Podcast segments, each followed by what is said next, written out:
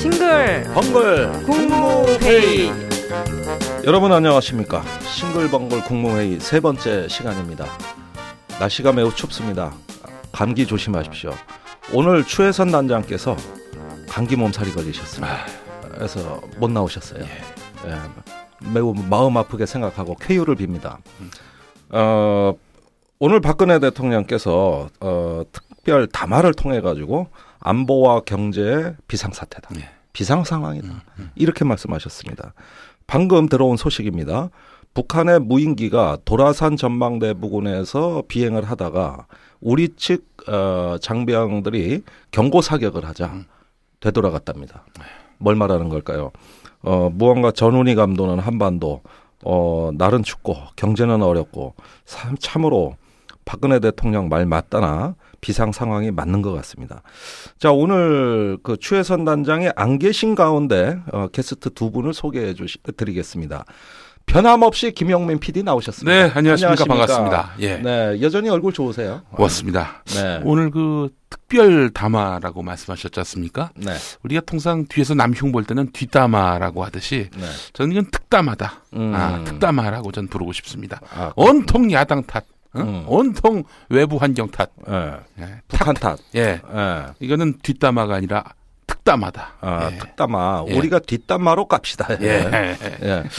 그리고 또 한번 소개해 드리겠어요. 얼마 전까지 덴마크에서 안식년을 마치고 돌아오신 아. 어, 귀한한 지성.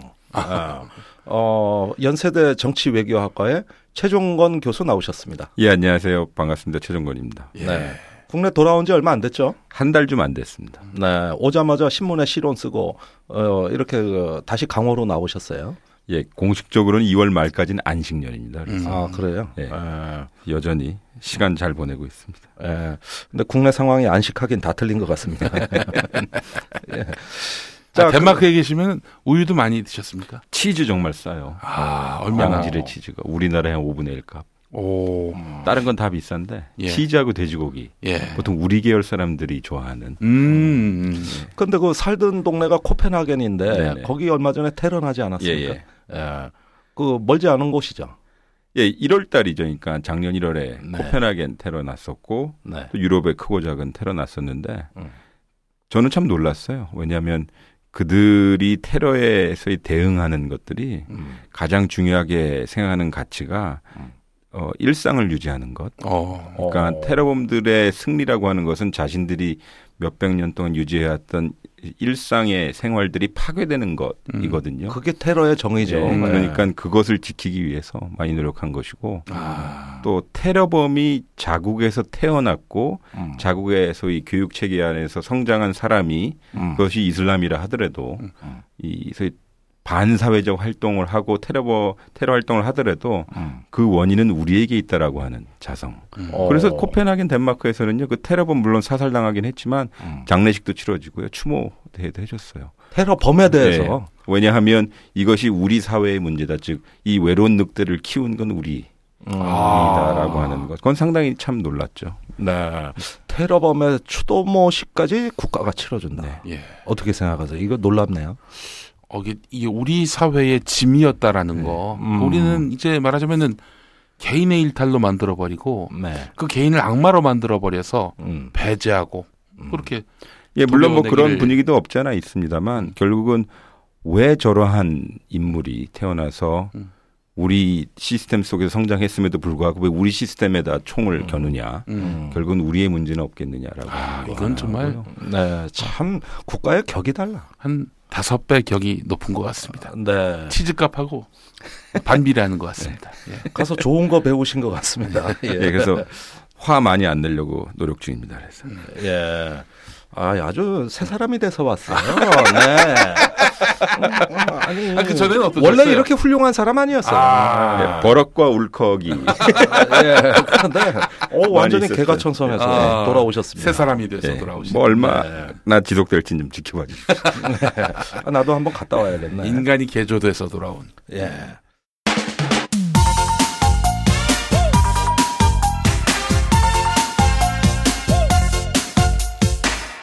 자, 본론으로 들어가겠습니다. 오늘 박근혜 대통령 특별 담화가 단연 어, 압권이죠.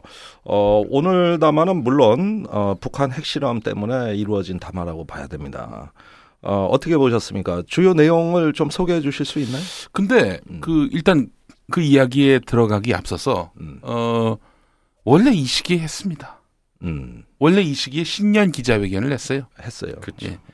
비슷한 시기에 했는데 네, 뭐 형식도 비슷하고 말이죠. 네. 똑같지 않습니까? 먼저 연두 어, 발언을 하고 예. 네. 대통령의 그 음. 어, 모두 발언이라고 합니까? 네, 모두 발언을 하고 그리고 기자들의 일문일답을 받는 거 아닙니까? 네. 시기도 유사하고 또 형식도 유사하고 다만 음. 이번에는 사전 질문 없다. 음, 그 자리에서 손드는 기자 먼저 손드는 기자에게 시키겠다 음, 이랬거든요. 네. 근데 알고 봤더니 이미 대본이 다 있었습니다. 아, 대본이 이미 언론사에 다 배포됐어요. 예. 예, 질문 순서까지, 질문 내용까지 다 배포돼 있었어요. 그렇기 때문에 내용만 다를 뿐이지 모든 형식 틀 이건 예. 똑같습니다. 똑같습니다. 예. 다만 연두 기자회견이 음. 특별 기자회견으로 바뀌었다는 점. 네. 뭐 하여간 내용을 보면은 좀 그러니까 특별이란 특별한 게 뭐였 겠습니까? 대통령이 그 체면도 없이 야당 씹기. 어. 아, 너무나 노골적이었습니다. 예. 연, 그러면 전대, 전대미문의 그런 네. 비방이 아니었을까 생각이 되는데 우선 핵 문제와 관련해서 예. 북한 핵실험은 우리 안보에 중대한 도발이자 심각한 위협입니다. 이렇게 예, 얘기를 했습니다. 뺐고. 예. 어, 국제사회의 북핵 대응이 이전과는 달라야 할 것이다.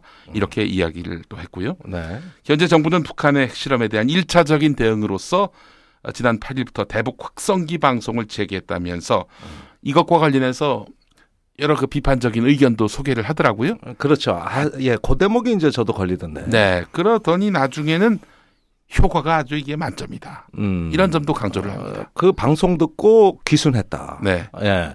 그러면서 이 확성기 방송을 반대하는 사람들 때문에 남북 관계에 어려움을 겪었다. 예. 그런 얘기했죠. 야, 이것까지도 이제 그 어, 비판을 합니다. 근데 네. 사실 지금 또 구체적으로 얘기하겠습니다만 그 확성기 방송 때문에 예. 중국이 그 북한 제재 쪽으로 기우는 듯 하다가 갑자기 어. 중간으로 돌아갔지 않습니까? 네. 이러지 말라고. 어. 대화로 해라. 네. 어. 지금 전화도 안 받고 말이죠. 예. 아, 한민구 국방장관이 작년 12월에 중국 국방부장하고 한라인을 개설했는데 12월 31일 예. 이럴 때 쓰라고 만든 한라인이잖아요. 일주일 만에 이 사건이 터졌습니다. 그렇습니다. 그런데 지금 저기 전화 연결하자 그러니까 중국 국방부장이 전화를 안 받아.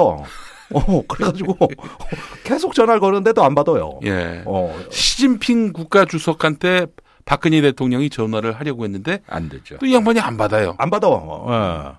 한중 관계가 역사상 가장 최상의 지금 상태에 와 있다 그랬거든요. 네. 이걸 가지고 작년 9월 열병식에 이제 박근혜 대통령이 가고 나서 무지한히 우려 먹었다고. 예. 그러니까 첫 번째 시험 때가 온 거예요. 예.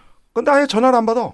근데 이 중국 사람들도 상당히 놀랐을 거예요. 왜냐하면 미국도 몰랐다고 하고 우리도 몰랐다고 하지만 네. 소위 북한의 가장 동맹이라고 하는 중국도 네. 통보조차 못 받았으니까 그들도 그렇죠. 지금 상당히 열받은 상태이고 어떻게 해야 될지 모르는 상태일 수도 있어요.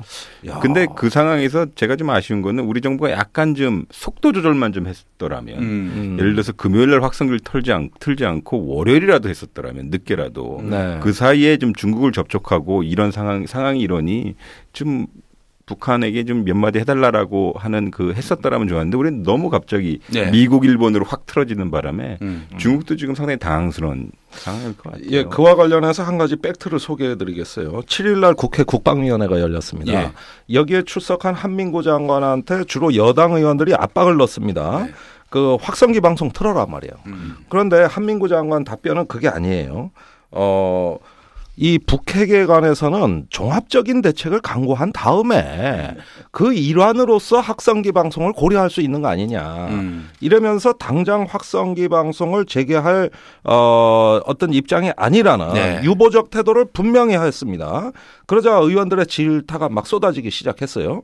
불과 이게 오전에 나온 발언인데 네. 몇 시간 뒤에 네. 어, 국가안전보장회의 NSC 회의가 열리는데 국방부로 돌아간 한민구 장관이 회의 참석자 청와대로 갈때 음. 낮이 흑빛이 되어 있더랍니다. 어. 거의 새파랗게 질린 표정이래요. 예. 얼마 후에 청와대에서 그 확성기 음. 에, 발표가 나왔습니다. 음. 그래서 8일부터 방송이 된 거예요. 12시 반부터. 예. 그런데 국방부가 거의 이제 저 자기네 어떤 자체 판단을 하기도 전에 청와대가 모든 사태를 장악해서 음. 밀어붙이는 이런 어떤 흐름이 역력히 드러난 것이죠. 이것도 대단히 의미 있는 사안. 전화에 전화를 해가지고 한민구 장관에게 누군가가 버럭 소리를 지른 모양이죠. 그런 것 같아요. 아니 우선 육사 선배 그 김관진 김관진. 안보실장이 예, 그분이 이제 육사 28기고 예, 한민구 장관이 육사 31기니까 3년 선후배지간이거든요. 네. 아니 꼼짝없이 저 저기 군기 잡혀 가지고 어. 그럼 김관진 장관의 머리에서 나온 것일까요? 아니 박성기? 아니 저는 그 국방부 장관과 아무런 협의 없이 네. 박근혜 대통령과 문고리 권력과 그 네. 안보 참모들의 작품이 아, 아, 먼저 선제적으로 나왔다고 봐요. 아. 국방부하고 아무런 협의가 없었던 것이죠. 그럼 지금 사실 확성기 방송 때문에 중국이 그 북한 제재 네. 이거에 대해서 굉장히 유보적인 태도로 돌아섰다는 분석이 지배적이지 않습니까? 어떻게 보세요, 최 교수님? 뭐 확성기를 틀었다라고 하는 것이 무엇을 증명하냐면 저희 대북 지렛대가 결국은 확성기 하나밖에 없다라고 하는 우리 빈곤한 대북 정책을 증명하는 것이거든요. 음. 뭐 한민구 장관의 국회 발언대로 종합적 판단이 있어야 하는데 네. 결국은 어 확성기밖에 없네라고 음. 하는 현실에 봉착하게 된 거죠. 이를테면 그동안 최소한의 남북 경진 교류를 했다거나 즉 음, 아. 개성공단 이, 이상의 예. 네. 그리고 인적 교류가 있다거나 즉 북한에게 경제적 지렛대를 활용해서 압박할 수 있었 압박할 수 있는 기제가 있었더라면 네. 네. 우리가 그것을 활용할 수 있었는데 음. 결국은 우리 스스로 야 대북 확성기 틀면 음. 쟤네들이 아파한대더라. 예. 대북 확성기 틀면 전방에 군기가 빠진대더라. 음. 그리고 요런 요런 생각밖에 못하는 음. 그래서 대북 정책이 빈곤을 증명하는 것이거든요. 네. 그리고 또 하나는 B50이 날라와서 전개해가지고 비행하긴 했지만 음. 그거 하나 하고 음. 그리고 중국 왜 북한 압박 안 해라고 안 하는. 중국 역할론인데 이 세 가지가요. 네. 즉 북한에게 우리가 할수 있는 것들이 없다라는 것을 증명하는 것이거든요. 음. 네. 그리고 이런 건 북한이 다 예상했던 거 아닙니까? 뭐 그건 모르죠 북한의 어, 예상을 어, 우리가 어. 그러나 우리가 할 수 있는 것은 음. 소위 그동안 우리가 통일준비위원회라고 지난 3년 음. 가까이 활동하고 통일이라고 하는 것을 붐을 띄우긴 했지만 음. 우리 에게 가장 위급한 안보 사항이라고는 북핵을 음. 비핵화를 추진하는 정책적 상상력이 많이 이제 소진된 거죠. 네. 그러니까 할 수 있는 거로 야 확, 확성기 틀어 확성기 틀어. 뭐뭐 한다 그래라고 어. 하는 음악만 틀 뿐이죠. 네. 근본적으로 지금 가장 전략적으로 위기인 상황에서도 어. 소위 확성기나 틀는 요 상당히 우리 암울한 그러니까 상황이죠. 확성기를 그러니까 그 역할을 세분화해서 걸그룹 노래를 틀어줬냐. 예. 아, 그다음에 조금 더 수준을 올려서 최고 존엄을 건드렸냐. 예. 아니면 그 요즘 유행하는 노래 있죠. 뭐 백세 전해라. 인생. 어, 네. 백세 인생을 틀어줬냐. 네. 이걸 갖고 계속 뉴스로 우려 먹어야 되는 음. 이런 상황이 나오는 것이죠. 생각해 보세요. 이를테면 내가 예를 들어서 워싱턴이나 런던이나 동경에 있는 정책 결정자라고 생각해 보세요. 근데 음. 한국을 보니까 이런 전략적 위기가 생겼는데 확성기 틀고 있는 겁니다. 음, 그러면 저 사람들 뭐 하는 거지? 음. 라는 생각이 들 수밖에 없어요. 만약에 그것이 정말 중요한 대북 지렛대라고 한다면 음. 좀 소위 뭐라 그럴까요? 좀 폼을 잡고 음. 좀 시간을 뒀다가 음. 상황이 안 더 지금보다 안전할 때 틀면 되는 거거든요. 네. 왜냐면 우리는 그것을 정말 중요한 소위 전술적 우리 지렛대라고 믿으니까. 네. 근데 너무 그 다다음 날에 틀어버리니까 어. 소진된 거죠. 그러니까 말씀하셨듯이 중국이 아니 이거 뭐 하는 짓이냐. 지금 전략적으로 상당히 중요한 위기식인데 왜 확성기를 틀고 있느냐. 음. 심하게 말하면 중국에서는 이게 변주 굴린다라고 네. 대답할 수도 있겠죠. 어, 속으로 지랄 연병하고 있네 이렇게 생각할 수도 있는 것이죠. 그건 제 중국말로 어떻게 하는지 몰랐어. 아, 아, 아니 뭐 이거 틀었다는 것 자체에 대해서 우리가 지금 찬반을 논하자는 게 아닙니다. 네. 최 교수님 말씀은 초점을 어, 흘리는 겁니다. 이런 전략적 상황 이게 지금 박근혜 대통령이 뭐라 그랬어요. 동북아의 안보 지형이 바뀌는 중대 사태라 그랬단 말이에요. 그러면 그에 맞는 처방이 나와야 되는 것이고 그에 맞는 어떤 우리의 목표와 비전과 수단이 정렬돼야 되는 거 아닙니까? 예. 이런 것 속에서 국가의 역량을 어떻게 극대화할 것이냐. 예. 이런 걸 전략적 사고라고 하는 건데 네. 지금 이 확성기라는 것은 일종의 지르고 보자는 예. 대책 남발의 일환으로 보인다는 말이에요. 네.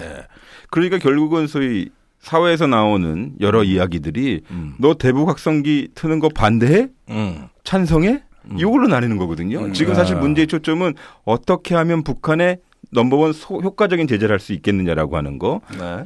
두 번째로는 어떻게 하면 장기적으로 이 비핵화를 평화적으로 추진할 수 있을까라고 하는 것. 음. 세 번째는 그동안 우리가 뭘 잘못했지? 어. 어. 떠한 전략적인 미스가 있었나? 있었기 때문에 아. 이런 여기까지 왔지 이건데 예. 이북을 완벽한 이 가장 강력한 적국으로 만들어 놓고요. 음. 예. 그 다음에 확성기를 들고 있는 거죠. 예. 그 지금 이 전략적 판단을 그 잘못한 주체는 바로 청와대네요. 음. 아니 그러니까 그 저는 이렇게 생각합니다. 자, 우선 북한의 핵실험의 징후를 탐지하는 정보에서 실패가 있었어요. 아.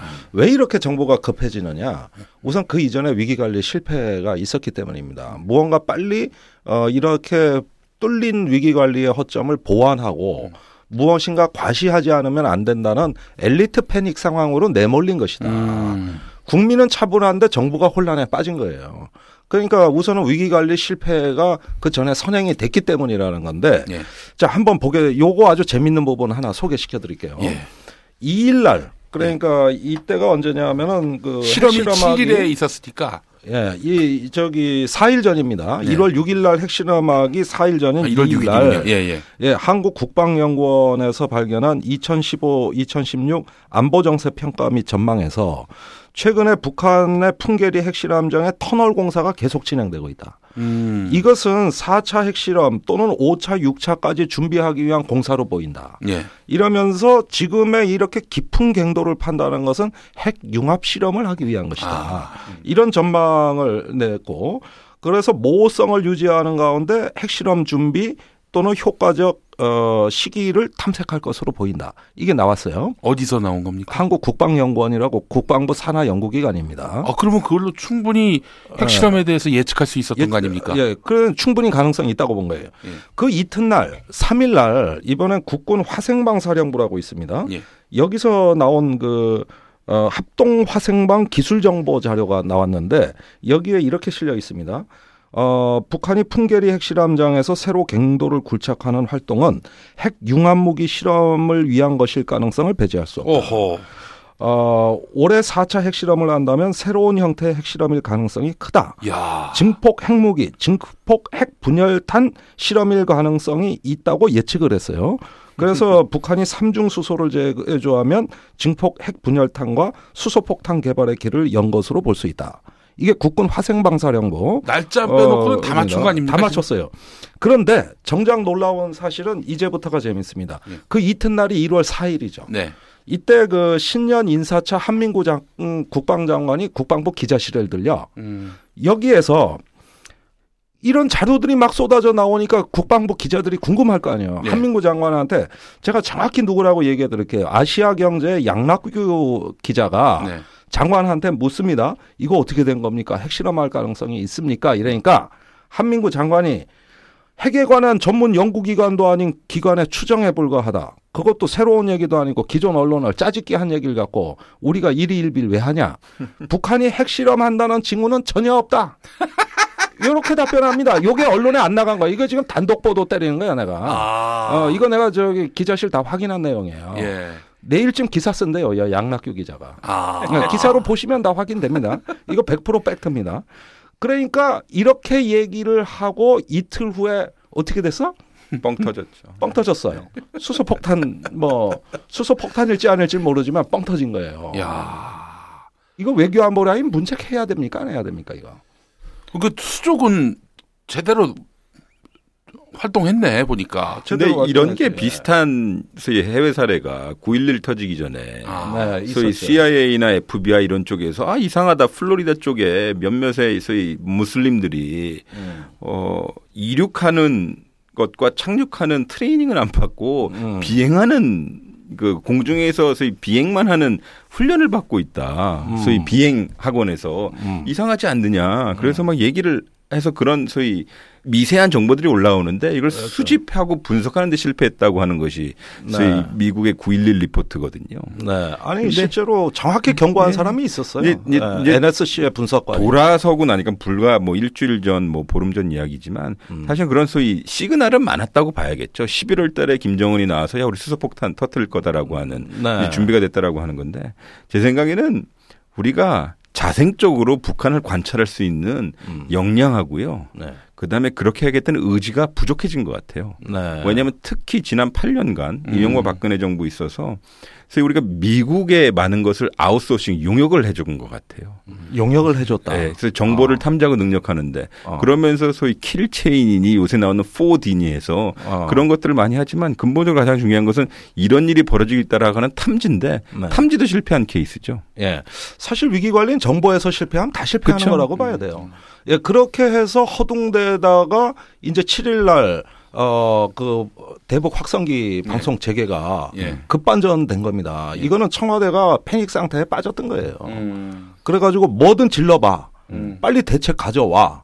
이런 식으로 긴박하게 움직였던 것이죠. 우리 재밌게 또 봐야 될 것은 이것이 군사적인 상황이냐. 이를테면 음. 북한이 핵을 가지고 했으니까 네. 중대한 외교적 사항이냐. 음. 왜냐하면 북한 핵 실험을 통해서 우리가 이 사후 관리가 미국하고의 공조, 일본과의 공조, 중국과의 공조를 한다고 한다면 유엔을 통해서 마찬가지고 이건 외교적 사안이냐. 네. 아니면 이게 남북 관계이니까 남북 관계 상황이냐. 이게 주무부처가 애매해져요. 네. 근데 주- 제가 좀 애석한 것은 이러한 위기가 발생할 때마다 음. 나오는 레파토리는 사실상 비슷하거든요. 국제 그렇죠. 공조. 네. 근데 주목할 것은 지난 8년 동안 음. 통일부의 역할이 확 죽어버린 거죠. 네. 연구소로 전락했어요. 예, 왜냐하면 연구 이게 용역만 줘. 결국 남북 관계라고 한다면 음. 기존에 우리 김대중 노무현 정부 지난 10년 동안은 이런 일이 벌어지면 통일부가 좀 이렇게 야 차분하게 해야 돼. 음. 국방부 좀 가만히 있어. 음. 외교부 나- 우리를 통해서 얘기한 다음에 미국에 이런 식으로 얘기해라고 했는데 이제는 국방부 주도의 안보 환경, 외교 아. 환경이 돼 버렸어요.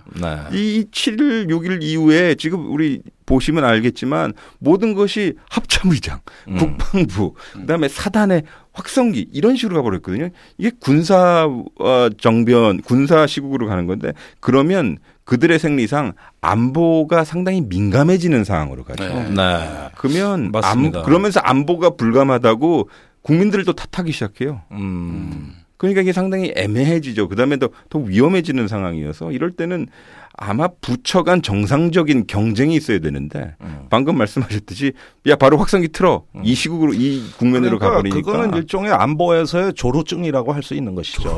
예, 민감한 거예요. 민 안보 민감 증후군이라는 건데 이게 예. 그러면 그 현상은 조로증으로 나타나는 것이죠. 아. 너무 빨리 나온 거예요. 아. 예, 그래서 저는 이것이 상당히 어떤 우리를 자- 사실 좀 남자가 그러면 불행하잖아.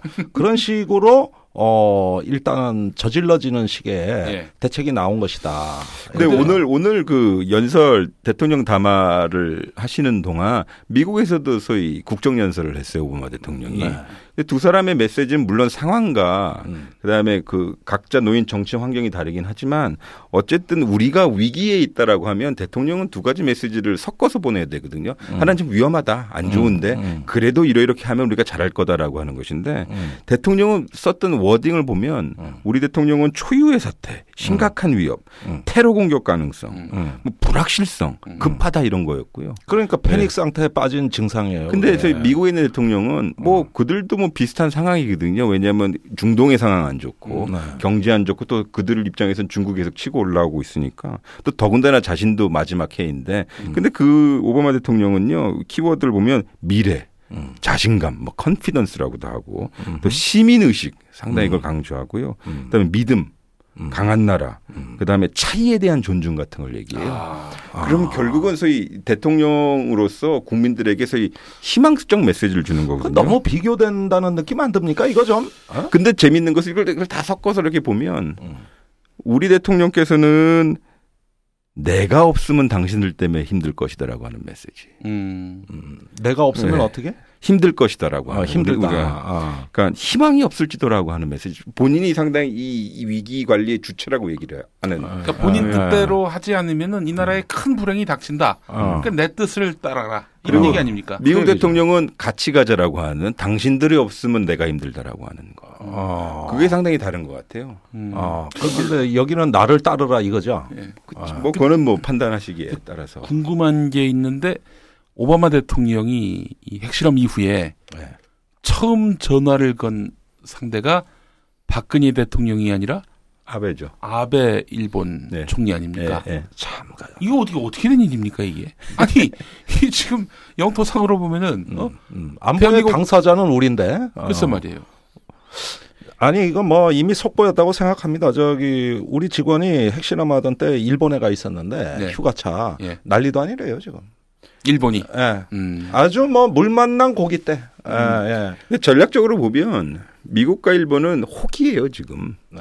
그러니까 증권 시장으로 보면 지금 상종가를 칠 수 있는 상당히 중요한 시기죠. 네. 왜냐하면 위안부 협상 때문에 지금 한국에서 일고 있는 미국과 일본에 대한 감정들이 반대적인 감정들이 이 북한의 핵실험으로 확 살아나면서 아 그래도 결국 미국과 일본 필요하지 않겠느냐라고 하는 네. 우리 그 의식과 생각을 이제 한국에서 일어나게 하죠. 네. 그러니까 일본한테 전화해야죠. 네. 네. 그래서 상황 관리 들어가야 되니까 근데 한국은 왜 참. 전화를 안 했습니까? 나 처음에.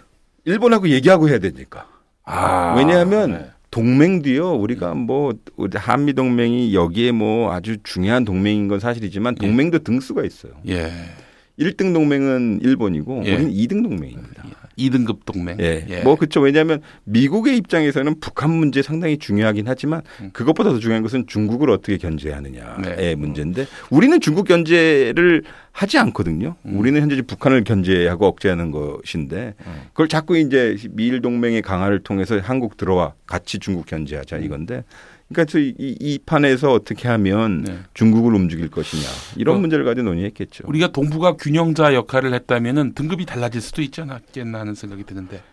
우리가 등급을 높일 수 있는 것은요, 즉 음. 몸값으로 올, 아, 그러니까요. 올리는 건데, 예. 뭐 한편으로도 섹시하게 보일 수 있는 것은요, 예. 우리가 북한하고 어느 정도 관계를 개선하고, 예. 어, 어, 어, 이 그래서 우리가 북한에 대한 정보를 많이 가지고 있을 때 우리의 몸값이 올라가거든요. 근데 대중 지금- 발언권도 예, 그렇죠. 것이고. 지금 판국은 어떠냐면 북한이 어떤 일을 해요. 도발을 하든 예. 뭘 하든. 우리는 평양에 전화를 못 하고 예. 워싱턴, 동경, 음. 북경에도 전화해서 야 북한 애들 왜 저런데? 예.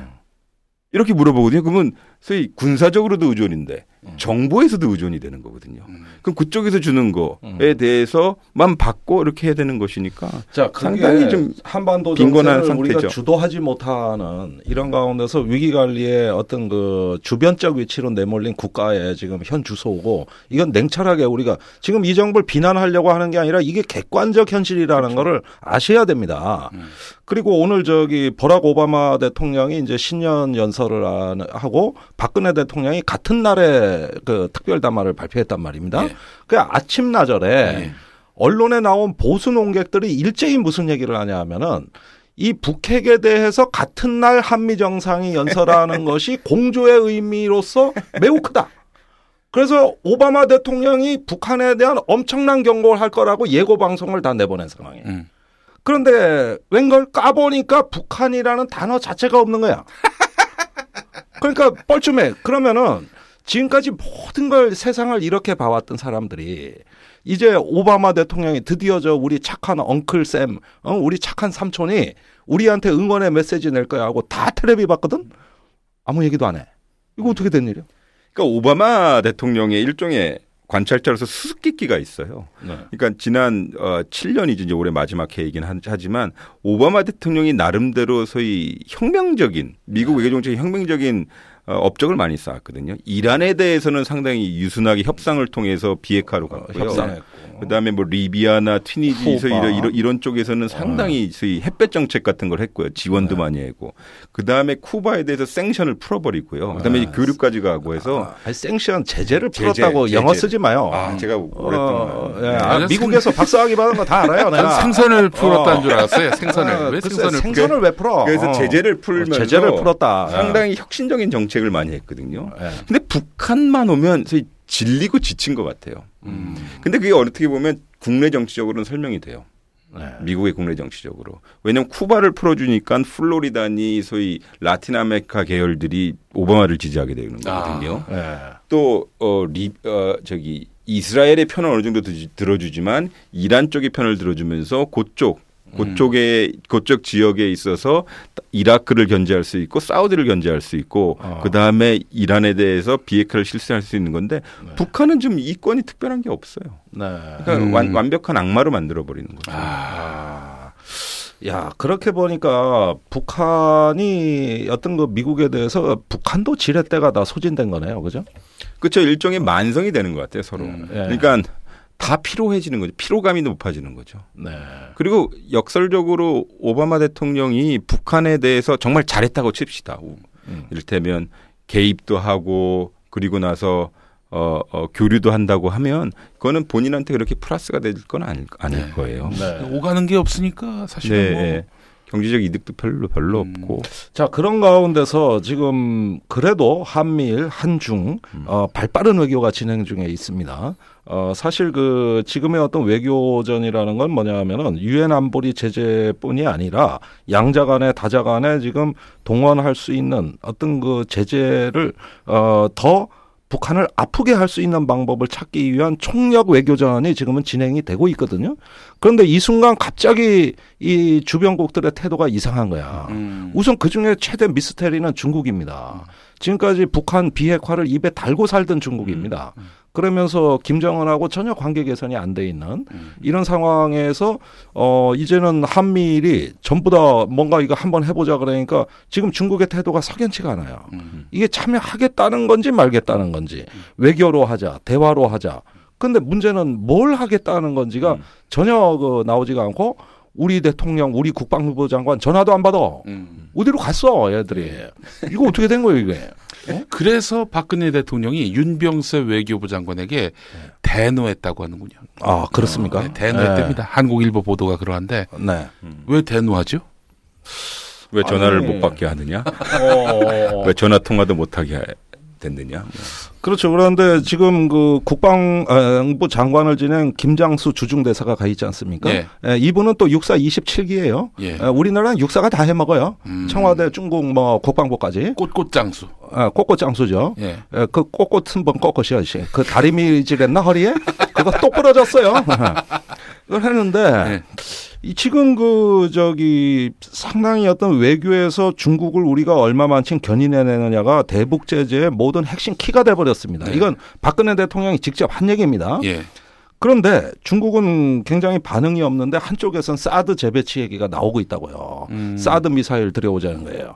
그러면은 그럼 중국이 더 발끈하지 않습니까? 그러면 중국 외교는 포기해야 되는 거 아닙니까 이거? 음. 지금은 외교가 말을 해야 될 때인데 음. 군사 대책하고 무분별하게 섞여버리면 지금 집권 여당이 정신 차려야 될 게 바로 이겁니다. 네. 지금 외교에서 성과를 내느냐 못 내느냐는 절체절명의 순간에 갑자기 외교 비외교적인 군사적 사안을 들이밀게 되면 이 외교는 프로 이제 프로토콜이 다 무너지는 거잖아요. 그런 것들이 지금 집권 여당에 혼재돼 가지고 이게 똥인지 된장인지 모르고 마구마구 진행되고 있다는 거예요. 네. 근데 대책이 남발되는 것이죠. 북한이 수소폭탄 실험이라고 해서 발표를 하긴 했지만 요번 4차 핵실험이 기존의 1차, 2차, 3차보다 특별한 건 없거든요. 우리 또 비교로 생각해 본다면 우리 1차 핵실험 때요. 네. 그러니까 그게 제 기억으로는 2006년 10월 달로. 기억합니다만은 그때는 처음이었기 때문에 우리 한계선이 넘어간 거거든요. 그렇죠. 아, 북한이 핵실험을 했구나. 어. 근데 그때가 10월 달에서 가을이었고 음. 그때 롯데백화 뭐 이런 백화점 상표 얘기해도 돼요? 해요. 괜찮아요. 예. 서울시의 주요 음. 백화점들이 그때 가을 세일을 하고 있었는데 그때 음. 역대 최고 매출을 자랑합니다. 음. 왜냐하면 사람들이 뭐 이제 별로 이렇게 반응을 위기 의식을 반응을 안 했어요. 네. 그때 정부도 상당히 천천히 관리를 잘했거든요. 네. 근데 요번 4차 핵실험에는 마치 기존에 1차, 2차, 3차가 없었던 것처럼 음. 갑자기 뻥 터진 것처럼 하고 음, 음. 그리고 군사 대책을 막 밀고 들어온단 말이죠. 네. 저는 그것이 좀 우- 저기 좀 더 이 상황을 더 위험하게 하는 것 같아요. 어. 그러니까 기, 그동안의 3차 핵실험 동안 우리가 무엇을 음. 했고 그다음에 무엇을 못했는지에 대한 각성이 없고 음. 바로 무슨 전략 무기, 전술 무기 들어오는 거 네. 이런 것들은 상당히 좀 우리가 좀 주의해야 될 것 같고요. 예.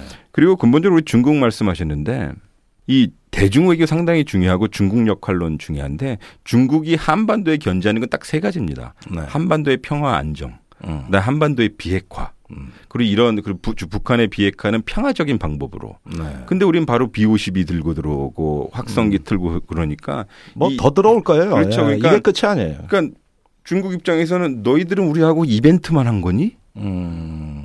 그런데 이런 문제가 있으면 우리 중요하다며. 음. 그럼 우리랑 먼저 협의해서 음. 우리랑 혹은 미국이랑 협의하듯이 동시로 협의를 하든지 음. 그러면 우리가 같은 해법을 모, 모, 모색할 수 있는데 이미 군사적인 조치를 초기 단계 해놓고 나서 우리 보러 압박하래 음. 이것은 외교에서 벌일 수 없는 100% 양보를 원하는 거거든요. 아. 네. 그럼 중국이 그렇게 할 필요도 없죠. 음. 더군다나 지금 중국의 입장에서는 유엔을 통한 대북 제재는 협조해 줄 것 같아요. 음. 수위는 상당히 낮추겠지만은. 네.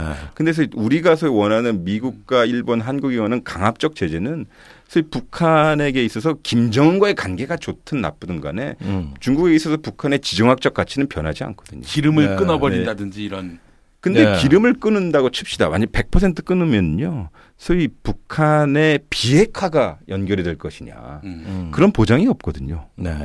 그리고 두 번째는 북한이 어쨌든 간에 지난 4반생 25년 동안 어떻게든 살아왔어요. 네. 음. 그리고 작년 통계인데 그러니까 2014년 통계인데 90.1% 그러니까 북한이 전 세계에서 무역에? 무역하는 무역의 네. 90.1%가 중국 중국입니다. 예. 즉 그게 뭐냐면? 과거에는 한국이 예. 7, 80%였는데 그게 다 중국으로 갔어요. 그러니까 중국 동북 삼성은 네. 북한으로부터 많은 혜택을 받을 뿐만 아니라 북한도 많은 혜택을 받고 있기 때문에 음. 그쪽은 그들만의 지역 경제가 있는 곳이죠. 예. 그래서 북한을 잡아들인다. 음. 그 위에 펼쳐질 여러 사항들을 중국이 왜 관리를 해야 되느냐. 음. 그럴 필요 없으니까 좀 이렇게 좀 미온적으로 좀 관망할 것 같아요. 네, 제가 그 단둥에 가서 그 중국 련영대 네. 그 한반도 센터가 있는 련영대 가가지고 그 대학 학장 센터장하고 대화를 했는데 어 가장 이 한반도에 대해서 걱정거리가 뭐냐 질문을 했어요. 예. 그러니까 북한 붕괴다. 음. 어 대량 난민이 중국으로 유입되는 나라는 재앙이다. 음. 얼마 전에 제가 갔던 시점으로 역산하면 약 한 3년 전인 것 같아요. 네. 북한 노동자 한 명이 단둥에서 일하던 작업장을 벗어나서 네. 살인 사건을 저질렀습니다. 음. 이한 건으로 단둥시가 발칵 뒤집혔어요.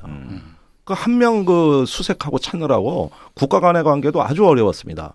한 명 때문에 일하는데 만약에 난민이 넘어온다든가 이런 사태가 되면 이건 재앙이고 두 번째는 한국 전쟁 때문에 우리가 대만 통일을 못한 것이다.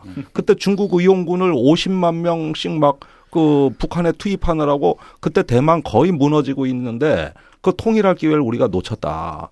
우리의 일본 국시는 대만 중국 통일인데 하나의 중국 정책인데 지금 북한이 불안정해지면 과거 한국 전쟁 때까지 또 여기에 국가 에너지가 투입이 되면 이때는 내후 외환 이, 이런 것들이 감당이 안 되는 사태가 온다는 거예요. 지금 그래서 안정입니다. 가장 중요하게 강조하는 게 안정이에요. 수많은 그 남한의 보수들은 북한 체제가 붕괴되면은 그 남한이 접수한다. 음. 이렇게 어, 인식하고 있는데 그거는 우리가 그렇게 중요하게 생각하는 유엔 그리고 국제법의 불법입니다. 불법입니다. 왜냐하면 어, 너무 철석같이 아 이건 제가 있는데. 확실히 이야기할 수 있어요. 학계에서 이야기하는 것이고요. 예. 그러니까 우리가 저희 북한의 소요 사태가 일어났을 때 네. 대한민국 국군이 북, 우리 휴전선을 넘어갈 수 있는 근거는 딱 두 가지입니다. 그 예. 두 가지 이외에는 다 불법입니다. 예. 첫 번째는 북한의 요청. 북한의 요청인데 어떨 때 이를테면 김정은 정권이 네. 이 자기의 정권을 관리하고 국가를 관리할 수 없으니까 왜냐하면 네. 이를테면 분규가 나고 쿠데타가 날때 예. 우리 정부를 초청하면 가능합니다. 예. 예. 그래서 와서 좀 이렇게 진압도 좀 해주고 이거고요. 그럴 두 번- 가능성은 뭐 전혀 없다고. 범. 점점 줄어들고 있죠. 예. 예. 지금 점점 그 가능성이 박근혜 대통령이 있어요. 정의당에 입당하는 것과 거의 가까운 비례 비율이 아닐까. 그리고 두 번째는 예. 소위 북한에 쿠데타가 났는데 음. 그 쿠데타난 장군이 북한 인민들을 막 학살하는 겁니다. 예. 그건 음. 반인륜적이거든요. 예. 네. 그럼 유엔의 그 안보리에서 그렇죠. 만장일치로 해서 한국을 지정하면 됩니다. 어. 가장 가까이 있는 유엔 국가이므로 네가 가서 예. 음. 저기 어, 소유를 진압하고 예. 그 다음에 음, 국권을 통치해라. 관리 통치해라 그럼 아. 할수 있는데 사실 그 두 개 다 불가능하거든요. 예. 예. 그 조갑재 씨가 얘기하듯이 주석궁을 향해서 탱크로 몰고 그거는 국제법적으로 어떻게 해석이 되냐면 예. 유엔 회원국이 또 다른 유엔 회원국을 침공한 겁니다. 음, 그것은 유- 헌장 위반이죠. 그, 그 국제법 예. 위반이고요. 우리도 불량 국가가 되는 겁니다. 남 이를테면 이라크가 쿠웨이트를 점령할 때가 있었지 예. 않습니까? 그때가 유엔이 생기고 나서 처음으로 음. 유엔 회원국이 또 다른 유엔 회원국을 점령한 것이고 네. 그때 그래서 미군이 유엔의 허가하에 음. 그러니까 1차 이라크전인데요. 네. 네. 그때 이제 가서 그 쿠웨이트의 국권을 다시 수복해 준 거죠. 음. 아, 그럼 뭘로 통일 대박하겠다는 거예요? 지금 저 얘기는. 그걸 저한테 지금- 물어보죠. 지금 뭐 근데 제가 항상 주장하는 거죠. 예. 연애를 해야 결혼을 합니다. 음. 데이트를 해야 되지 않겠습니까? 예. 분명히 저 사람이랑 내가 연애를 해야 이제 결혼을 하고 애도 나요. 예. 근데 쟤랑은 얘기 안 하고요. 예. 그리고 온 동네방네 돌아다니면서 나 쟤랑 결혼하면 대박이야. 예. 음. 그러면 저 사람 입장에서 좀 이상한 사람으로 보이거든요. 음. 음. 그리고 미친 놈이지 뭐. 어. 그리고 얘한테 얘기합니다. 너 나랑 결혼을 내면 요거 요거 버리고 와. 어. 안 그럼 너랑 결혼 안 해. 어. 근데 저희 가서 나 너랑 결혼하면 쟤랑 결혼하면 대박이에요. 어. 막전 세계 돌아다니면서 그래요. 아, 왜 갑자기 느끼한 느낌이 들지? 어, 갑자기 느끼한. 연애를 해야. 결혼을 하죠. 예. 아니 헌법을 보면은 이게 저 한반도와 네. 그 영토와 음, 부속도서 네. 여기다 대한민국 땅이다. 따라서 음. 어, 헌법에 나와 있는 대로 우리가 우리 영토 찾는 것이다. 음. 음. 이 주장을 펼 가능성도 있습니다. 우리 한국의 남한의 보수들. 네. 아니, 그러고 있어요. 음. 실제 그러고 있습니다. 예. 예. 그러니까 그, 저기, 에, 뭡니까. 그 NLL이 국경선이냐 예. 아니냐 이런 거 할때 예. 아니 다 니네 영토라는데 여기 국경선이 어딨냐 이제 우리가 이렇게 얘기를 했던 것이죠. 예. 아니 또 잠깐 뭐 예. 여쭙고 싶은 예. 게 아, 저는 오늘 사실 학생의 입장으로 이 예. 자리에 있습니다만은 그 핵무장론 네. 네. 이거 저 새누리당 원내대표가 한 말이고요. 네, 최고위원이 했습니다. 맞장구를 쳤습니다. 네. 지금 쏙 들어간 것 같습니다. 그러니까 여당이 이랬기 때문에 지금 그 박근혜 대통령이 국민들 단합하라 그랬는데 그 얘기는 여당이 먼저 들어야 돼요. 오늘 뭐 박근혜 대통령께서 정확하게 말씀하셨어요. 이거는 소위 우리 대한민국이 지향하는 네. 소위 비핵화 정책에 어긋나는 것이다. 왜냐하면 국제적으로 늘 우리가 얘기하고 다니지 않느냐. 예. 근데 저는 이해가 안 돼요. 보수 분들의 예. 음. 뭐 생각이 그렇다고 우리가 존중은 해야 되죠. 음. 근데 그건 정말로 국익에 어긋나는 것이거든요. 네. 왜냐하면 그들이 늘 타도하고자 하는 북한의 길을 우리 스스로 가겠다는 거예요. 음. 음. 왜냐하면 일단 우리가 역설적으로 북한에 북한처럼 핵 개발한다고 칩시다. 음. 그럼 NPT 비핵 확산 기구를 탈퇴해야 돼요. 북한처럼. 그렇죠. 그럼 유엔 제재를 받아요. 네. 그리고 한미 동맹은 쫑나는 거죠. 음. 음. 그리고 이런 외교적인 국제적인 고립이 돼요. 예. 음. 근데 설사 그걸 극복했다 칩시다. 음. 그러면 기술적으로 우리 우라늄 이런 건 어디서 가져오려고 그러는데요. 음. 왜냐하면 지금 우리 한미 미국에서 원자력 가져오고 협- 있잖아요. 협정 때문에 어. 우리가 우리가 발전을 위해서 가져오는 우라늄 다 미국의 통제를 받거든요. 네. 아. 그러면은 뭐 딴 나라에서의 불량 국가랑도 연계를 해야 돼요. 아, 아. 그거 해야 되죠. 안 그러면 우리 핵폐 기절에 있는 거 사용 후 연료 꺼내서 핵 재처리를 해야 되는데 예. 그것도 어디서 하려고 그러는 거죠. 음. 어, 또 그것까지 그다음에 핵 실험을 해야 돼. 그러니까요. 어, 이거를 저 경상북도 유승민 대표 지역구 가서 하나? 어? 거기 근데 유- 아니, 그거를 뭐, 또 그- 극복했다 쳐요. 어. 첫 번째 외교적인 상황, 두 번째 기술적인 상황 극복했다 쳐요. 네. 세 번째 뭐냐면요. 음. 그럼 우리가 그렇게 일본의 우경화, 군사화에 음. 우려를 표하는 표하면 표하는데 음. 그러면 일본한테 아주 아주 완전한 음. 저기 그 걔네들도 핵무장할 수 있는 완전한 꺼리를 주는 거죠. 음. 네. 그리고 마지막으로 중국 그렇게 중요하다고 생각하는데 중국도 우리를 완전히 음. 북한처럼 혹은 그 이상으로 고립시킬 텐데요. 음. 자, 좀 정리 좀 합시다. 저, 이 박근혜 대통령 신년 담화가 있을 무렵에 국제 정세, 이 동아시아 정세가 다시 한번 정리를 해드리면 네. 우선 미국의 무관심은 지속되고 있는 것 같이 보입니다. 아니면 의도적 무시, 전략적 무시라는 용어가 좀 맞다고 봐요. 전략적 인내. 예, 참으면서 전략적 인내. 기다리는 것도 전략이다 하면서 사실은 무시 방관 전략입니다. 네. 이 틈에 일본의 기가 완전히 살아서 음. 이제 아시아의 지도국 행세를 합니다. 예, 이 한국에 대해서도 자기네가 이제 어떤 그 뭐 마치 동네 반장인 것처럼 음. 하고 이러면서 미국과 일본 간의 밀월 외교가 강화되는데 우리가 중간에서 그 변두리로 벗어나는 주변 국가가 됐고 그다음에 중국은 어 이거 가만히 보니까 판이 재미가 없어. 네. 어 가만히 보니까 말은 북한을 제재한다 그러지만은 본심은 자기를 제재하는 것 같아. 음. 자기를 견제하는 것 같아. 이러니까 선뜻 이건 뭐 어떤 결정을 못 하고 요거 좀 간 좀 보자. 음. 요런 이제 모양으로 돼 가지고 이 국제 정세가 아주 이상야리꾸리하게 가는 겁니다. 네. 여기서 한국 정부는 어디 가서 비벼야 되냐? 어디 가서 이걸 어, 해야 되고 우리의 목표와 비전은 뭐냐? 뭘 주도할 수 있느냐? 이게 저기 남은 건 이제 확성기 방송 트는 거고요. 할게 없다 이거예요. 이게 오늘의 지금까지 얘기한 거에 대해 제가 네. 대충 종합을 해봤는데 아. 마음에 드십니까? 예, 훌륭하십니다.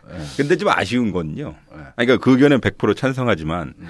그러니까 그 제 생각에는 이제는 통일준비위원회는 잠시 네, 좀 잠시 접고요. 네, 이게 이제 저희 4차까지 핵실험을 했으니 또 대통령 임기는 2년이나 남았으니 그동안 좀 대통령께서 다른 걸 좀 하셨으면 좋겠어요. 이를테면 한반도 비핵화 추진위. 음, 그래가지고 각계각 사람 모아가지고 어떻게 네. 하면 좋겠느냐 로드맵 정하고요. 음. 그다음에 실질적으로 실효적인 음. 그 정책 같은 걸 좀 수립할 수 있는 장을 했으면 좋겠어요. 그게 예. 그게 더 좋은 대북 시그널이 될 텐데. 아, 제가 이 대목에서 한 가지 소식을 전하겠습니다. 이 방송을 하고 있는 13일 오후에 음. 어, 정의당 심상정 대표가 네, 박근혜 대통령의 담화를 보고 예, 도저히 못 참겠다 해서 긴급 담화를 대응 담화를 야권 지도자 중에 최초로 발표를 했는데 예, 내용이 세 가지입니다.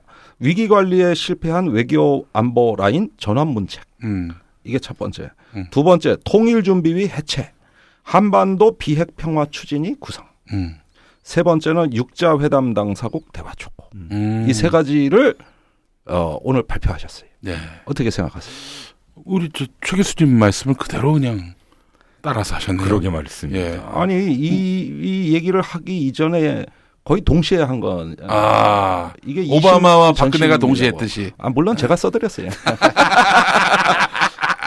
아이, 아 이거 창피해. 아이, 아니 그런데 예. 네. 그 사실 그 지금 중국 같은 경우도 그렇고 뭐 지금 유보적인 그런 태도를 취하고 있단 말이죠. 네. 어 그리고 남한 같은 경우에는 지금 뭐 이두저도 뭐 못하고 있는 상황인데 오로지 할 수 있는 게 그 확성기 방송인데 네. 저는 이거는 대북용이 아니라 음, 대남용이라고 봅니다. 대남용. 대남용. 예. 지금 박근혜 대통령은 외교, 안보, 국방 관심 없고요. 예. 오로지 눈앞에 있는 선거 승리, 예. 지지율 제고 음. 이거 외에는 관심이 없다고 봅니다.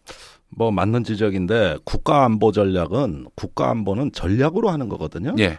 그게 없는 거예요. 박근혜 한마디로. 대통령은 정략으로 합니다. 예. 전략이 그 작동해야 되는 영역을 정략이 작동하고 있습니다. 음. 이것이 이 나라 안보의 불행이죠. 결국은 보수 정권의 안보는 왜 실패할 수밖에 없는가? 지금까지 세월호, 메르스, 이번에 북해까지 국민 안전에 관한 한 보수 정부는 철저한 실패의 길만 걸어왔습니다. 음. 왜 그럴까요? 정략으로 했기 때문입니다. 그러나 전략과 비전과 계획으로 하는 겁니다. 그게 국, 국민의 안전이에요. 이게 진짜 안보입니다. 그런데 지금까지 한 건 뭡니까? 정략이 뒷받침되고 그게 우선 고려되는 가짜 안보라는 것이죠. 예. 결국 그거는 누구의 피로 되돌아옵니까? 국민의 피로 되돌아오는 것이죠. 치졸한 그 방법 또 아주 그 사악한 방법 중에 하나가 바로 각계격파 아닙니까? 각계격파. 예. 분열, 음. 이중. 예. 그 이제 세월호 때도 보면은 예. 단원고 학생의 부모님들은 음. 워낙 똘똘 뭉쳐 있고 음. 이분들은 뭐 설득이 도저히 안 될 것 같으니까 일반인 피해자. 일반 피해자들 찾아가 가지고 네. 이렇게 아, 이간을 했죠. 이번에 위안부 할머니들도 이간질했죠. 그렇죠. 두 패로 나뉜 것처럼 언론에 보도했는데 사실이 아니었어요. 예.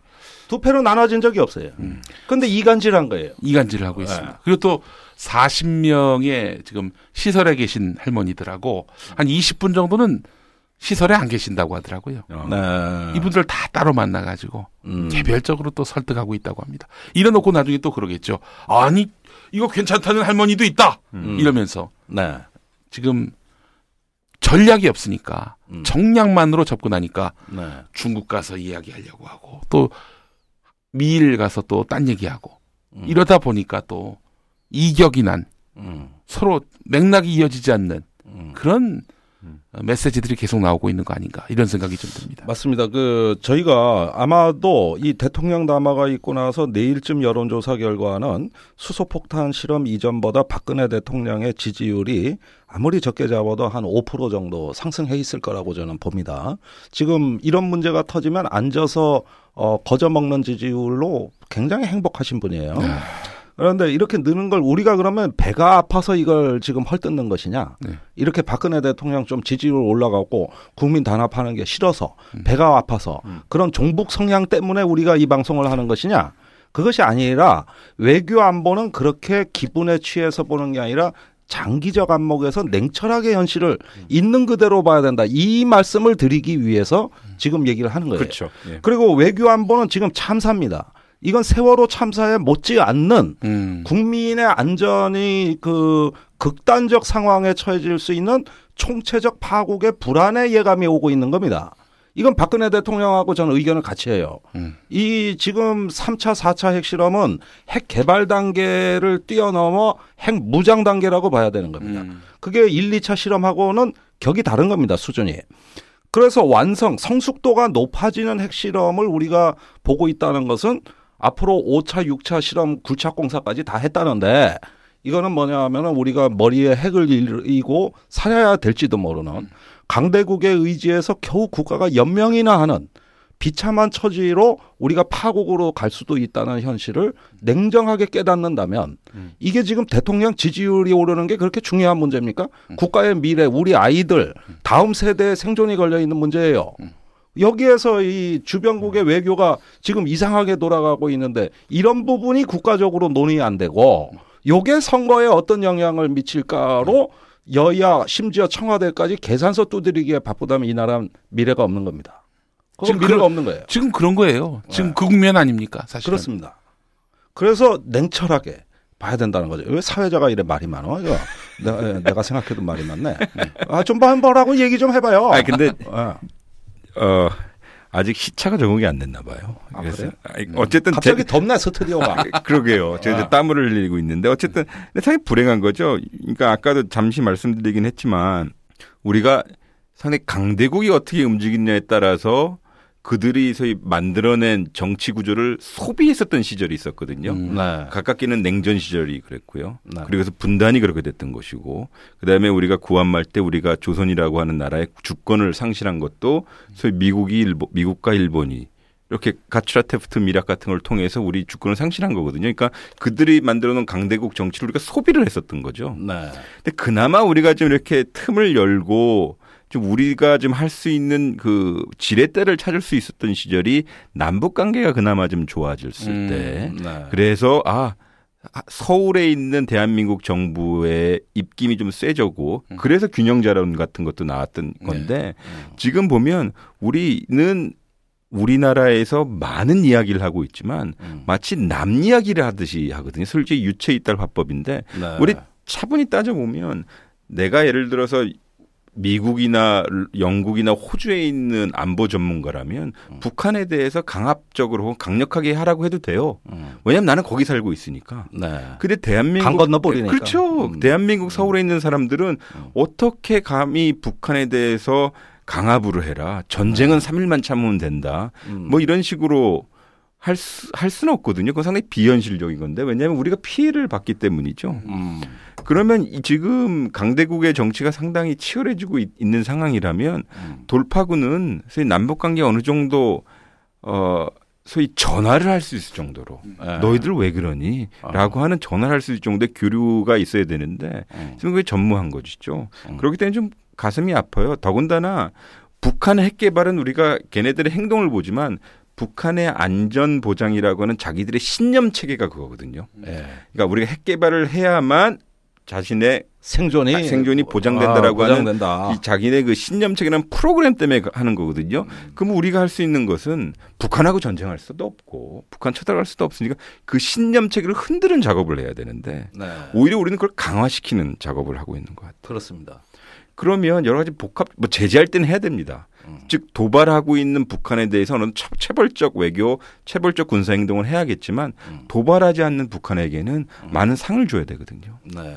그래서 그들의 신념 체계 즉 핵폭탄 이외에 또 다른 생존법이 있다라고 하는 음. 또 다른 신념을 실어줘야 되는데 그 친절한 안내자 역할이죠. 그쵸. 북한이 벼랑 끝 전술로 갈 때 같이 결박돼서 그 절벽을 떨어지느냐, 아니면 그 옆에 경사가 완만한 100%는 초안이 있는 거거든요.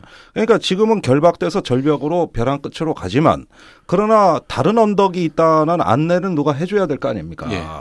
이런 것들이 결합이 되는 게 그게 케네디 대통령이 쿠바 미사일 위기를 해결할 수 있었던 원동력 아니겠어요? 그렇죠. 케네디 어. 대통령도 그 당시에 여러 노이즈들을 소음들을 들었거든요. 소위 쿠바가 소련이 그다음에 모스코바에서 여러 가지 소위 노이즈가 들렸는데 저희 전략만 가지고 음. 큰 결정을 한 거거든요. 네. 오늘 뭐 무인기가 날라들었다, 뭐, 뭐, 삐라가 날라들었다. 이건 살짝의 노이즈일 뿐이고, 네. 한반도 비핵화를 위해서 대통령이 좀 전략적으로 좀 사고를 해주셨으면 좋겠어요. 근데 네. 지금 남한의 대북 그 확성기 방송도 노이즈 아닙니까? 저는 그렇게 보죠. 아 여기는 그 노이즈 그 자체가 전략인 것이죠. 예, 그렇기 때문에 이걸 하는 겁니다. 오늘 그 신문 보니까 그런 내용이 있더라고요. 대북 확성기 효력이 있어서 더 설치하겠다. 네. 자, 지금 상황을 조금 말씀드리면은 북한은 조용합니다, 현재. 네. 뭐 대남 방송 일부 하고는 있습니다만 네. 비교적 조용한 편이에요. 예. 그런데 지금 북한이 무인기도 띄웠다는 건 뭐냐면 남한의 확성기가 그 나오는 확성기 원점을 찾고 있는 겁니다. 그러니까 그 지금 표적 관리를 하는 거예요. 예. 우리가 지금 그 확성기를 이동식 확성기로 바꿨습니다. 예. 이건 표적을 못 찾게 하기 위한 거거든요. 음. 지금 이 정보전이 휴전선 일대에서 벌어지고 있는 것이죠. 지금 그러면서 어느 순간에 만일에 물리력이 동원된다면은 누가 더 상대방을 제압할 수 있느냐. 이러기 위한 정보전이 지금 진행이 되는 건데 이건 이것도 총성 없는 전쟁입니다. 네. 실제로 안심하면 안 되는 상황이에요. 그러면서 이 국제 정세, 한반도 정세에 따라서는 모종의 우리의 허를 찌르는 다른 도발이 있을 수도 있는 것이고 어. 또 우리는 그런 다양한 시나리오를 국방부는 준비하고 있는 겁니다. 예. 그러니까 지금 상황이 비교적 북한이 조용하다고 해서 어 우리가 밀어붙이니까 북한 애들 겁먹었다. 아. 이렇게 단정하고 안이하게 생각해서는 안 된다는 거예요. 핵실험을 했기 때문에 우리가 확성기 방송에도 쟤네들이 아무 소리 못할 것이다. 뭐 이렇게 판단한다든지. 예, 그러 이번에 핵실험도 안이하게 판단하다 우리가 당한 거 아닙니까? 예. 이거 국방부 장관 아까 이 말씀드렸잖아요. 예. 그런 징후 전혀 없다. 예. 이러는데 그 다음 다음 날 톡 터트리잖아. 북한이 이미 예고까지 했는데 음. 김정은 위원장이 직접 수소폭탄 얘기까지 했는데 작년 11월에. 11월에 예. 그거까지 했는데도 무시하고 있다가 당한 건데 사실 우리 군인들의 실력에 대해서 조금 제가 전문성에 대해서 묻고 싶은 것은 남북한의 군사적 위기 시에 어쩜 이렇게 무능력합니까? 음. 지금 천안함 연평도 뭐 목함질의 사건 뭐 보십시오. 우리 원칙이 단호함이 통했다고 하는데 정작 당한 거는 다 자기들 아닙니까? 음. 뭐가 통했다는 거예요? 음. 뭐가? 이게 내가 좀 열받는다는 근데요. 거예요. 어. 그러니까 뭐 100% 말씀에 동의하고요. 근데 우리가 우리 사회에서 좀 간과하고 있는 게 그거 같아요. 뭐냐면 북한이 우리에게 소위 우리 군이나 보수 쪽에서 얘기하는 것은 소위 전략적 비대칭 그쪽에서 우리한테 어 여러 가지 특히 전략 무기, 핵무기 뭐 이런 것들이기 때문에 가서 위협 불균형 상황에 있다라고 얘기하는데 저는 그것보다 더 우리가 불리한 것은 피해 불균형이라고 생각해요. 피해 불그냥. 그러니까 이를테면 이제 확성기를 가지고 우리가 서로 총질을 할 경우 음. 사실 우리가 더 피해를 받거든요. 네. 지금 무슨 뜻이냐? 물론 양측 간의 소위 국지전이 벌어지면 우리가 사실상 잘할 수 있다고 봐요. 그리고 네. 뭐 피해를 줄 수 있다고 보는데 우리가 받는 경제적, 사회적, 국제적 피해는 되게 심하거든요. 그렇습니다. 왜냐하면 핵실험 할 경우에도 그랬지만은 뭐 갑자기 환율이 뛴다든지 아. 혹은 뭐 자본이 막 유출한 유출된다든지 한반도에 예. 투자했다가 큰일 나겠다. 이거 전쟁 나면은. 뭐 그렇죠. 네. 선생님. 이- 이- 아니 지금 증시에서 외국인들이 빠져나가고 있어요. 그렇죠. 지금 그러니까 이거 심각한 문제입니다. 그러니까 이게. 극단적인 예로요. 네. 평양에 떨어지는 포탄 한 발하고 서울시 한 발에 떨어진 똑같은 포탄 한 발을 보면 물리적 피해가 뭐 비슷하다 하더라도 그러니까 누가 더 아프냐? 우리가 더 아프거든요. 네. 그러니까 우리가 항상 우려했었던 포탄 한 발의 피해가 음. 현실화되는 거죠. 네. 그러니까 뭐냐면 이런 소위 안보적 위기가 탈- 날 때마다 제가 항상 주장하는 건 그거거든요. 그동안에 우리가 실수했었던 거, 잘했던 걸 종합적 체계적으로 음. 좀 매뉴얼이라도 만들어서 음. 네. 좀 차근차근히 대처했으면 좋겠는데 네. 그것이 국내 정치적 이유든 간에 네. 아니면 대통령의 개인 성향이든 간에 네. 그걸 너무 급하게 하는 것 같아요. 자, 그러니까 일단 지르고 보자. 제가 네. 조루증이라 그랬는데, 그, 이런 현상들은, 어, 이 어떤 이 정부가 정말 한반도 비핵화에 대한 의지와 능력이 있는가? 나는 내 재임 기간에 여기까지는 하고 싶다. 이 목표가 없는 정부 아닙니까? 사실은 우리가 듣던 얘기는 뭡니까? 어, 이 정부는 처음에 선거할 때 한반도 신뢰 프로세스를 통해서 북한을 좋은 방향으로 변화시키겠다고 한 정부입니다. 근데 북한이 좋은 방향으로 변했습니까? 더 위험스럽고 공포스러운 존재로 변했습니다. 이게 한반도 신뢰 프로세스입니까? 그렇다면 목표 달성을 못한 거잖아요. 네. 그렇다면 이제 현실에 눈을 떠서 적어도 남은 재임 기간 동안 2년 정도 되는데 음. 이 기간에 그래도 재임 기간에 여기까지는 내가 한번 어 노력해 보겠다는 이런 목표가 있으면 국민들이 단합하는 겁니다.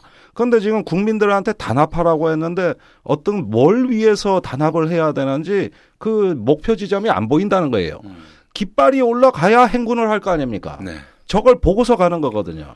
그런데 지금 오늘 담화에서 아무런 비전이나 목표 제시가 없었어요. 이건 의지가 없는 거예요. 정보기관이 그 정권 초에 박근혜 대통령한테 몇 년만 더 버, 아, 얼마 후에 음. 몇 년은 아니고 얼마 후에 북한이 무너질 것이. 북한이 무너질 것이다 이런 보고가 갔- 갔다는 것이고 음. 그로부터 얼마 뒤에 음. 통일은 대박이다 이런 얘기가 나왔단 말이죠. 그렇죠. 역시 북한 붕괴론의 영향이에요. 예. 근데 북한 붕괴론이 90년대 초반부터 나왔거든요. 근데 대략, 대충 예. 대충 25년 됐는데 음. 그럼 여기서 중요한 문제는 북한 붕괴론자 분들께 늘 여쭙는 질문은 그럼 그동안 안 넘어진 거, 안 붕괴된 거에 대해서 어떻게 설명하실 겁니까? 라고 물어봐요. 우리 학자들이 모여서 네. 회의하면 그럼 조금만 더 기다려봐. 예.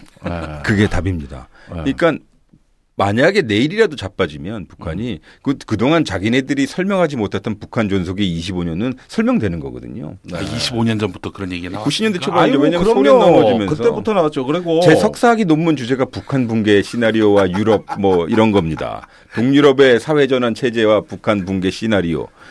그런 걸로 석사 받았어요? 그때는 상당히 핫했거든요. 또 그렇게 되는 줄 알았고. 아니 그거 조금만 고쳤으면 지금 팔아먹어도 될 거 아, 아니에요? 용역 장난 아니게 들어오죠. 그러나 예, 예, 예. 근데 제가 여기서 이렇게 방송을 하는 관계로 예. 그런 거 없었죠. 근데 아. 전 트, 그러니까 틀렸다라고 생각하면 되거든요, 본인들이. 음. 근데 계속 넘어지니까 즉 자기가 보고 싶은 것만 보죠. 어. 네. 아, 이 사람들은 세상을 망원경으로 보지 않고 빨대라는 작은 구멍을 통해서 음. 하나만 디테일하게 봅니다. 예. 이거는 우리 시야가 확장되고 우리가 어떤 그 혁신이 되는 가장 걸림돌이 되는 사고 방식이라고 할 수가 있겠고 물론 저는 진보도 반성해야 된다고 생각해요. 사실은 사실- 보수만 욕할 것도 아니에요. 북한 붕괴로는 사실 그게 뭐 허망하더라도 대비는 해야 되는 거 아니겠습니까? 아니 그런 대비는 돼 있죠. 근데 그- 지금 예. 그런 대비는 해놓고 아 근데 중요한 북한 건요. 붕괴를 지금 우리가- 내다보고 있는 우리가 건지. 북한 붕괴라고 하지 않습니까? 네. 근데 소위 붕괴 국가는 그렇게 함부로 붕괴하지 않아요. 네. 그렇죠. 왜냐하면 네. 카다피 정권이 넘어졌지만 리비아는 여전히 존속하고 음. 그다음에 이집트의 무라바크 정권은 무너지만 이집트라는 국가는 있거든요. 예. 지금 우리가 김정은 정권의 붕괴가 예. 곧장 북한이라는 국가의 소멸로 생각하는 것 자체가 논리적 비약입니다. 논리적 비약이고 네. 근데 대통령은 아니, 그렇게 생각할 그 거예요. 자기 위안적 그러니까 예안이죠. 그것이 일종의 어떤 가공된 논리인데 공상인데 한말의 조선은 100년간 망한 채로 견뎠어요. 음. 망한 채로. 망한 채. 국가가 100년이 유지됐습니다. 안 그랬습니까? 결국 이런 상황에서 우리가 지금 통일 준비라고나 할까 이 착종된 음. 여러 가지 혼란스러운 이미지 속에서 국가가 갈 길을 잃고 있습니다. 과연 이 안개 속에서 한반도의 운명은 어찌 될 것인가? 우리는 어디로 가자고 하는 국가인가? 이런 데서 국가가 중견 국가로서 평화 국가로서 또 우리가 자랑스럽게 다음 세대에 물려줄 수 있는 우리의 자긍심과 정체성이 지금 보이지가 않는다는 데 있고 음. 이런데 대통령 국정교과서로 그걸 다 해결하겠다 그러는데 이런 것들은 우리한테 있어가지고 미래에 대한 청년들의 자신감을 굉장히 무너뜨리는 어떤 불행한 현실이라고 네. 생각이 들어요. 자, 얼추 시간이 이제 거의 그 된 것 같습니다. 이 북핵 문제에 대해서는 참 드리고 싶은 말씀이 많습니다. 이것 말고도 오늘 전문가를 모셨기 때문에 이 시간이 매우 짧다, 아쉽다는 생각이 들지만 또 시간 관계상 어, 오늘은 이만 방송을 가름할까 합니다. 어, 최선 단장 없이 국무회의가 오늘 반쪽으로 진행됐습니다. 어, 그러나 이제 덩치 크신 두 분으로 스튜디오를 꽉 채워서 그나마 위로가 되고, 어, 한반도 상황에 대해서는 우리가 다음 기회에 또 한번 모여가지고 조금 더 전략적인 측면까지 더 깊이 있게 분석을 해서 어, 한 번 더 방송을 하겠다는 약속을 드립니다. 3월 키 리졸브 훈련까지 한반도가 안보 전국입니다. 그 키 리졸브 훈련이 4월까지 갈 겁니다. 그 상태에서 선거를 치러야 됩니다. 그러면은 지금 어떤 정치 분위기로 봤을 때 87년 6월 항쟁 이후 약 30년 정도 유지되어 오던 보수와 진보의 세력 균형이 완전히 붕괴될 처지입니다. 이래가지고 야권은 생존하기도 어려운 상황에 있어요. 여러분들이 힘을 보태주셔야 됩니다. 지금 비상 상황 맞습니다. 그런 점에서 좀 밖에는 눈발이 날리는 이 엄동설한 예, 오늘 방송은 이렇게 마무리를 가름하고 어, 다음 기회에 또 초청을 약속드립니다. 오늘 수고 많으셨어요. 감사합니다. 네, 고맙습니다. 예, 감사합니다. 아 오늘 너무 많은 걸